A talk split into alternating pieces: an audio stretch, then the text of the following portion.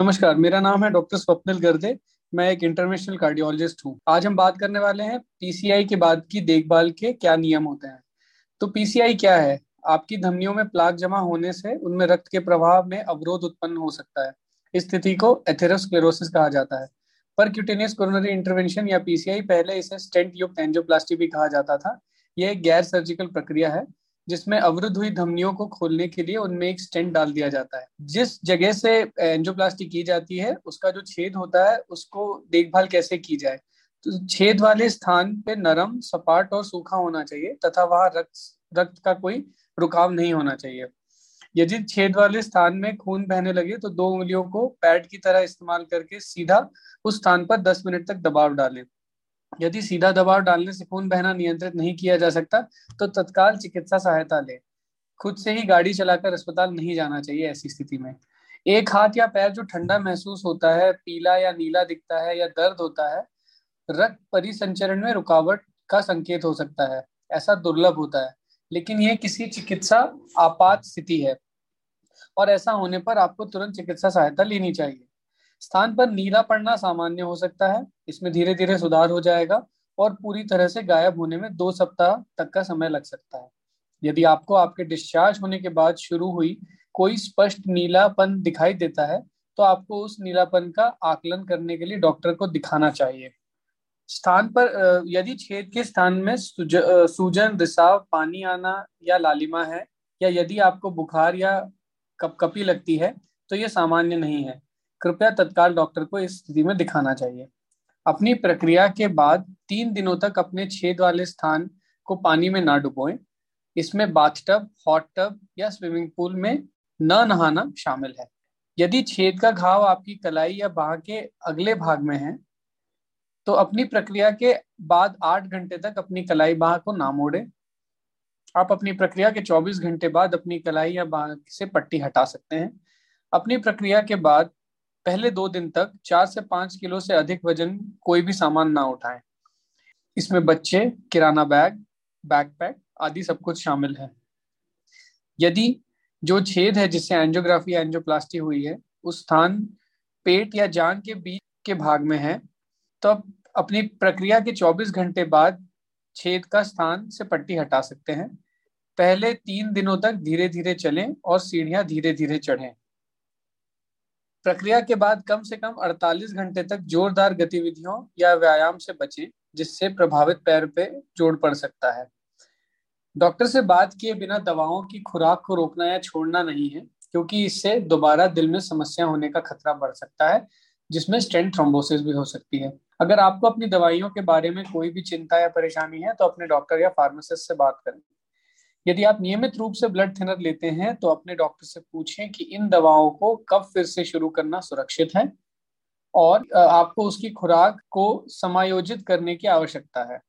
यदि आप नियमित रूप से मेटफॉर्मिन जो कि एक डायबिटीज़ या मधुमेह की दवा लेते हैं तो अपनी प्रक्रिया के 48 से बहत्तर घंटे बाद अपना मेटफॉर्मिन लेना फिर से शुरू कर दें।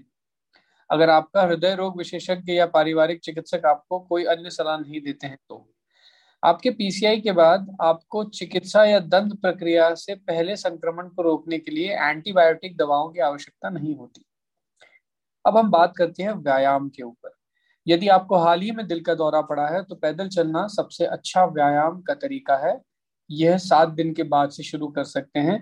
पाँच मिनट तक धीमी गति से सैर से शुरुआत करें। प्रतिदिन एक मिनट बढ़ाते हुए अंत में तीस मिनट तक पैदल चलने का प्रयास करना चाहिए। हर दिन अपनी गतिविधियों को धीरे धीरे उतना बढ़ाएँ जितना आप सहन कर सकते हैं। दिल का दौरा पड़ने के बाद पहले कुछ हफ्तों में जोरदार व्यायाम करने से बचें। आप किस प्रकार की गतिविधियाँ कर सकते हैं, इसके बारे में अपने डॉक्टर से बात करें। कार्डियक रिहैब प्रोग्राम से आपको आपके फिटनेस स्तर और लक्ष्यों के अनुकूल एक व्यायाम दिनचर्या भी मिल सकती है। अब हम बात करते हैं आहार के बारे में। अच्छी तरह से भोजन करना और हृदय के लिए स्वास्थ्यवर्धक आहार बनाए रखना अपने दिल को अच्छे आकार में रखने के लिए एक महत्वपूर्ण हिस्सा है। आप खूब सारी सब्जियों और फल, साबुत अनाज और प्रोटीन वाले खाद्य पदार्थ खाएँ। भोजन और नाश्ता तैयार करने के लिए ऐसी सामग्री का उपयोग करें जिसमें सोडियम, शुगर या कोलेस्ट्रॉल की मात्रा बहुत कम हो। बाहर खाना खाते समय स्वास्थ्यवर्धक मेन्यू विकल्प चुनें। मीठे पेय की जगह पानी का उपयोग करें। दिल के लिए स्वास्थ्यवर्धक आहार के बारे में अपनी स्वास्थ्य देखभाल टीम से बात करें। धूम्रपान छोड़ना आपके स्वास्थ्य को बेहतर बनाने का एकमात्र सबसे प्रभावी तरीका है। धूम्रपान छोड़ने के बारे में अपने डॉक्टर से बात करें।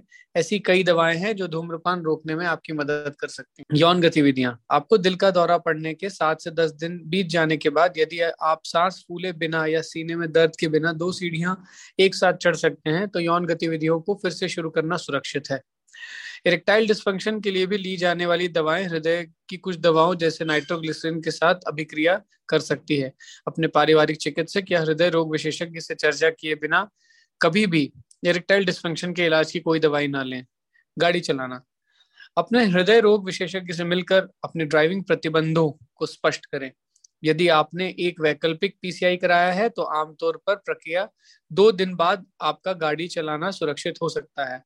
अगर आपको दिल का दौरा पड़ा था तो आप दिल का दौरा पड़ने के दो दिन से तीन महीने के बीच गाड़ी चलाना शुरू कर सकते हैं।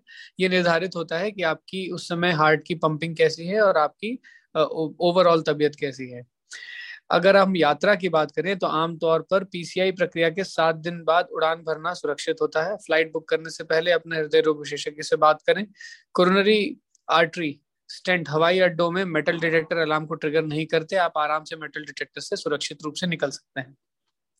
हृदय रोग एक जीर्ण स्थिति होती है, जिसके लिए व्यवहार में आजीवन बदलाव करने की आवश्यकता होती है। कार्डियक पुनर्वसन उपकरण और सहायता प्रदान करता है, ताकि आप अपने लक्ष्यों को प्राप्त कर सकें। आपके हृदय संबंधित जोखिम कारकों को पहचानने और प्रबंधित करने में आपकी सहायता करके कार्डियक पुनर्वास कार्य, कार्यक्रम जिसको कार्डियक रिहेबिलिटेशन प्रोग्राम बोलते हैं, आपके भविष्य के दिल के दौरे के जोखिम को 25 परसेंट तक कम कर सकता है। कार्डियक रिहेबिलिटेशन प्रोग्राम जीवन शैली, विकल्प बनाने में आपकी मदद करने के लिए आपकी क्षमताओं, लक्ष्यों और शिक्षा स्तरों के अनुसार व्यायाम कार्यक्रम का सुझाव देता है। आपको अस्पताल से छुट्टी मिलने के चार से छह सप्ताह बाद कार्डियक पुनर्वास शुरू करना आमतौर पर सुरक्षित होता है। ये मेरी तरफ़ से कुछ सुझाव थे कि अपना देखभाल एंजियोप्लास्टी के बाद कैसे कर सकते हैं। धन्यवाद।